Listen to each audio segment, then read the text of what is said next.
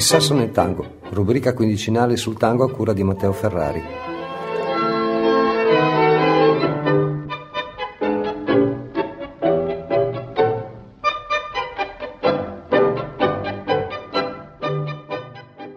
Non esiste né tango nuovo né tango tradizionale, esiste solo tango. La differenza sta nel chi lo suona bene e chi lo suona male.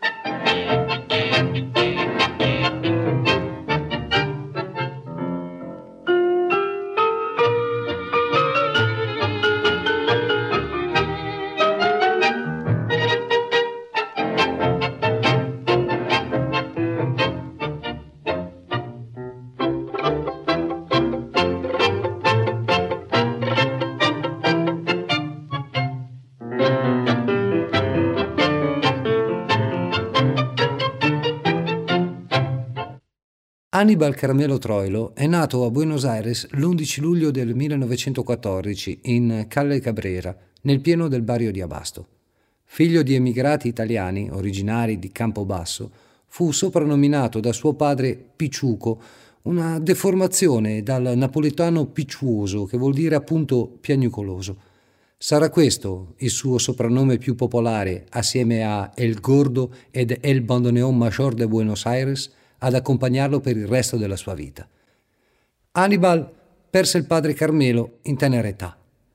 Forse sono certi distacchi così rapidi e inaspettati che portano i giovani a fare scelte forti. Hannibal si innamorò presto del tango e del suono del bandoneon, tanto da chiedere a sua madre Felisia di comprargliene uno. Dopo un primo rifiuto, lo strumento costava parecchio, sua madre si convinse a comprarne uno a rate, 14 rate da 140 pesos al mese.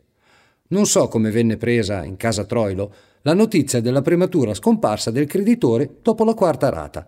Di certo, per le magre finanze di sua mamma, non fu un gran dispiacere. Nessuno si presentò a esigere il resto del pagamento. Quel bandoneon accompagnerà Troilo per tanti anni, finché un'altra donna, sua moglie Ida, gliene regalerà un altro.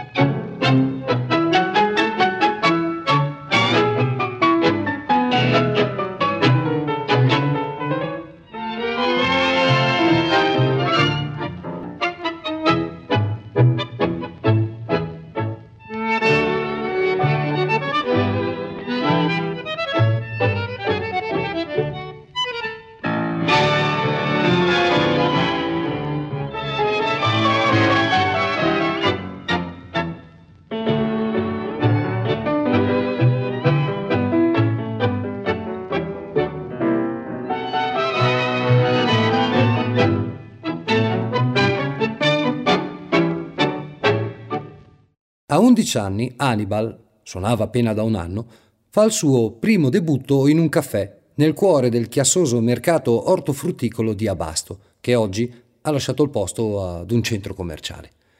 In seguito si unisce ad un'orchestra di señoritas. Infine, a 14 anni, forma il suo primo quintetto, formato per accompagnare i film muti al Cinepalace Medrano.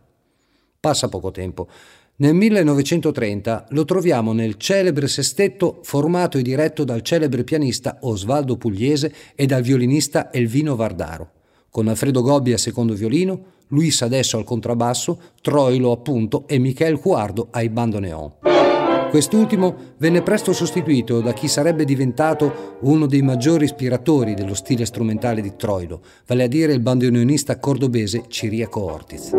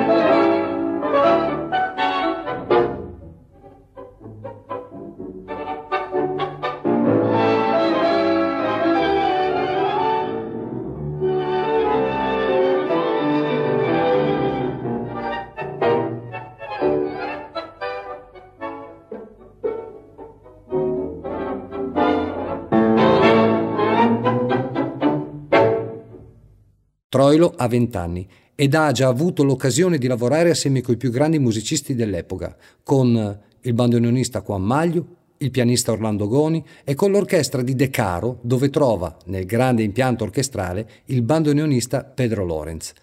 La grande capacità strumentale porterà Troilo a suonare con tutti gli altri protagonisti maggiori del tango degli anni 30 si avvalsero del suo bandoneon le orchestre di Juan D'Arienzo, Angel D'Agostino, Luis Petrusselli e la famosa orchestra tipica Victor, diretta all'epoca da un altro bandoneonista di grande fama, Federico Scorticati. Prima di esordire con una formazione che portasse il suo nome, Troy lo accompagna al trio di Lucio De Maré, appare nell'orchestra di Juan Carlos Cobain e quindi in quella di Ciriaco Ortiz, alternando esibizioni in teatro, in locali e alla radio. Ed arriviamo al 1937, anno di esordio e della sua prima vera formazione orchestrale.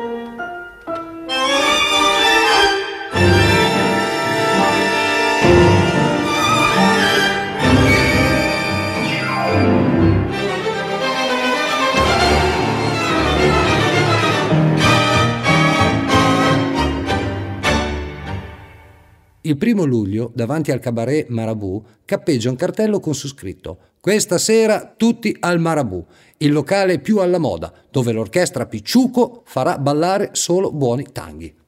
Il contratto prevede due spettacoli, il pomeriggio e la sera. Troilo assembla una formazione di tutto rispetto. Ai bandoneon Annibal Troilo, Juan Manuel Ramirez e Roberto Iannitelli, presto sostituito da Edoardo Marino. Ai violini José Stillman, Pedro Sapoknik Reinaldo Nichele, anch'egli presto sostituito da Ugo Baralis, Juan Fassio al contrabbasso e Orlando Goni al pianoforte.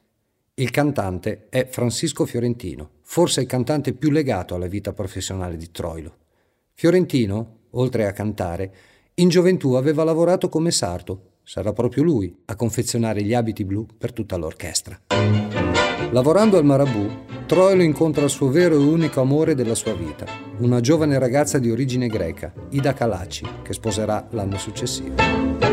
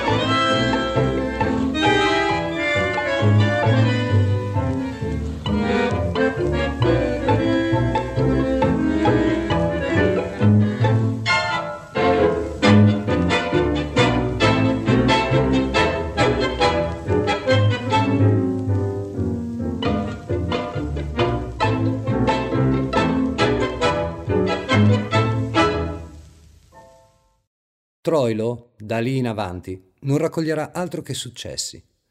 Ma perché, nonostante Troilo non possedesse certe spiccate qualità di bandoneonista, come lo stilista Pedro Maffia, la virtuosità di Carlos Marcucci, la creatività multipla di Pedro Lorenz, nel fraseggio come Ciriaco Ortiz, ebbe questo grande successo?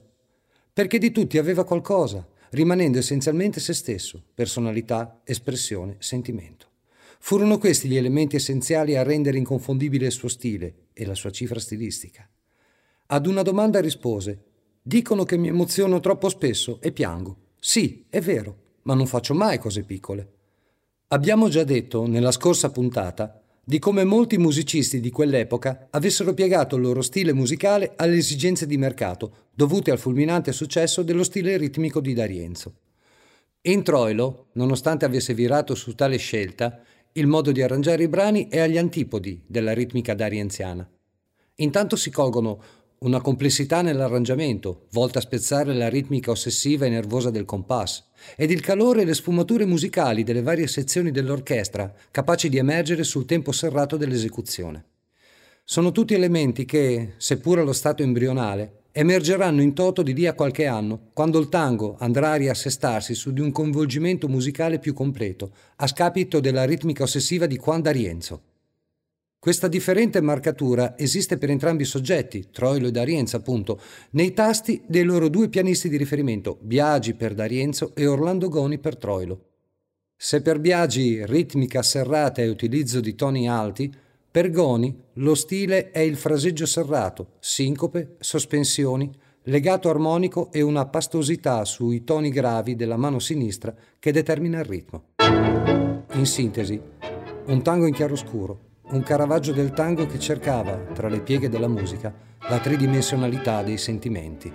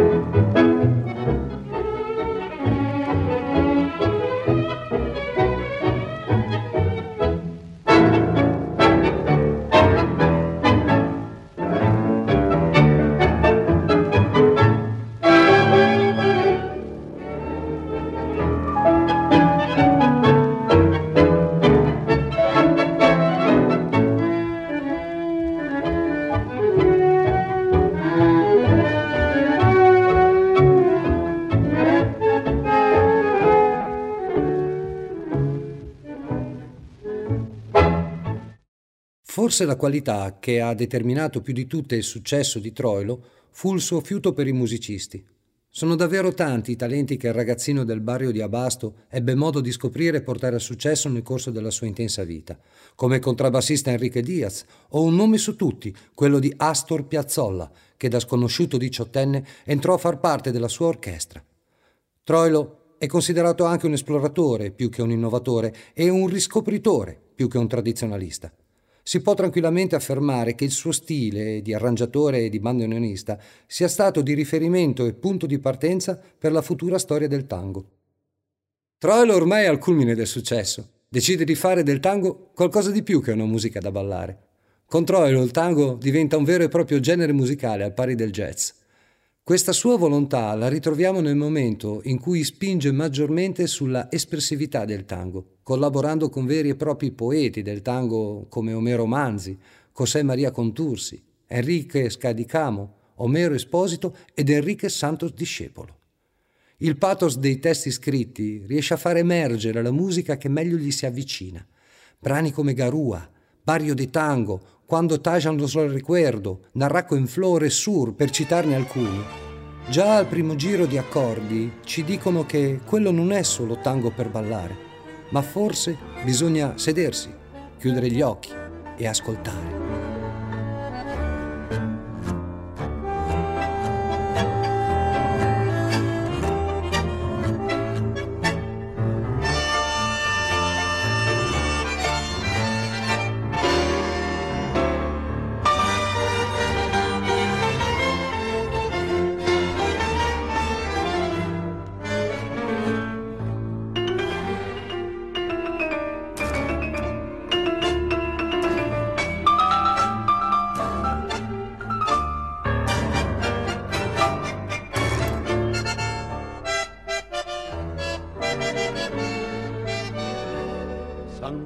Boedo antiguo y todo el cielo, Pompeya y más allá la inundación, tu menena de novia en el recuerdo y tu nombre flotando en el adiós.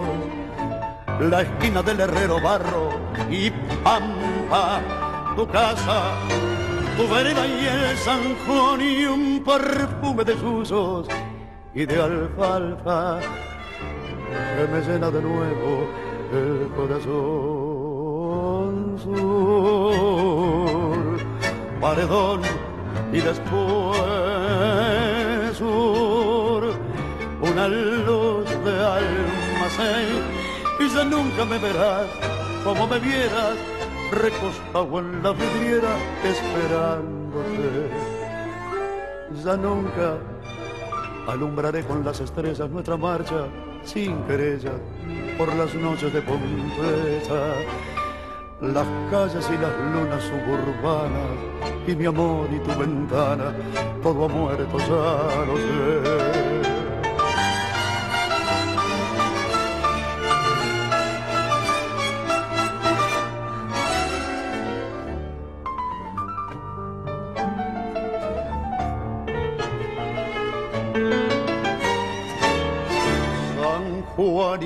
Antiguo, cielo perdido, Pompeya y al llegar al terraplén, tus veinte años temblando de cariño, bajo el beso que entonces te robé, nostalgia de las cosas que han pasado, arena que la vida se llevó y pesadumbre del barrio que ha cambiado y amarguras del sueño que murió. Sur, paredón y después sur, una luz de almacén. Ya nunca me verás como me vieras, recostado en la vidriera, esperándote esa nunca alumbraré con las estrellas nuestra marcha sin querella por las noches de Pompeya. Las calles y las lunas suburbanas y mi amor y tu ventana, todo ha muerto, ya.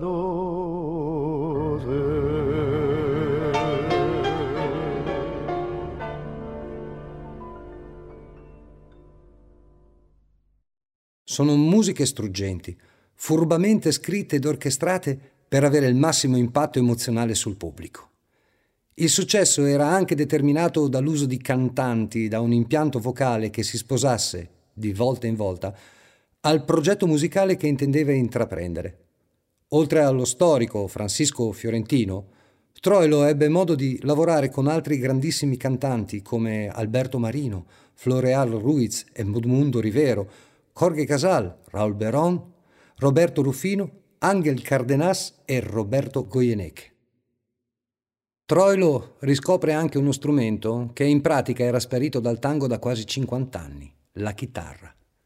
Con un grande artista e virtuoso delle sei corde, Roberto Grela, con l'aggiunta di Chico Diaz al contrabbasso ed Edmundo Zaldivar alla chitarra basso, incide un LP con 12 brani registrati tra il 1955 e il 1956.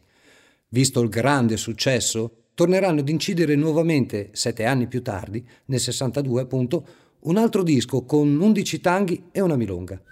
Questa inedita e scarna formazione mette in risalto le eccezionali doti musicali ed interpretative degli artisti, volte ad interpretare alcuni tra i brani più belli e significativi della storia del tango.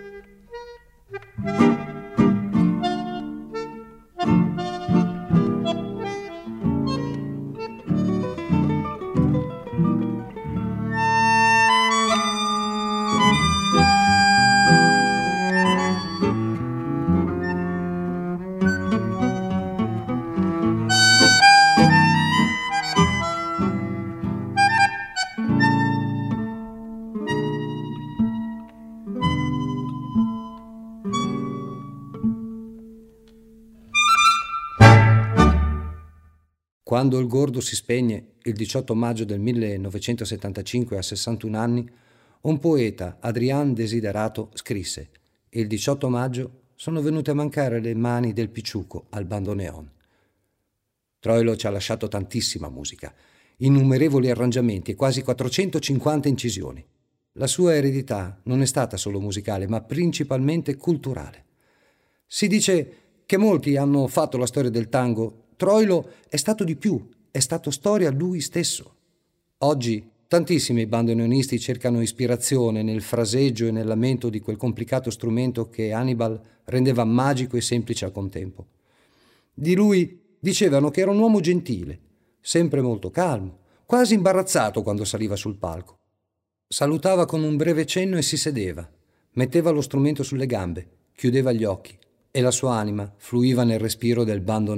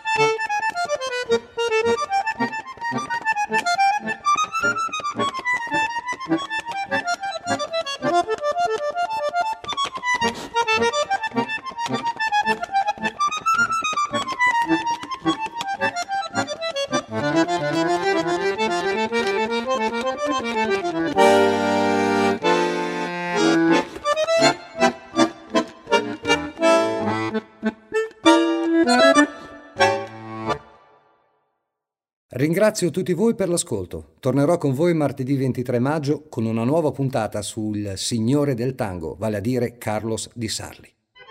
Questa puntata potete riascoltarla in replica venerdì alle ore 11 e martedì alle ore 15, nonché in podcast sul sito radiofrequenzapennino.com dove potete trovare tutti i contenuti web, il palinsesto completo, le pagine degli altri programmi e degli speaker di Radiofrequenza Appennino, nonché la app da scaricare per sentirci direttamente dai vostri dispositivi portatili. A tutti voi una buona giornata e come sempre buon tango.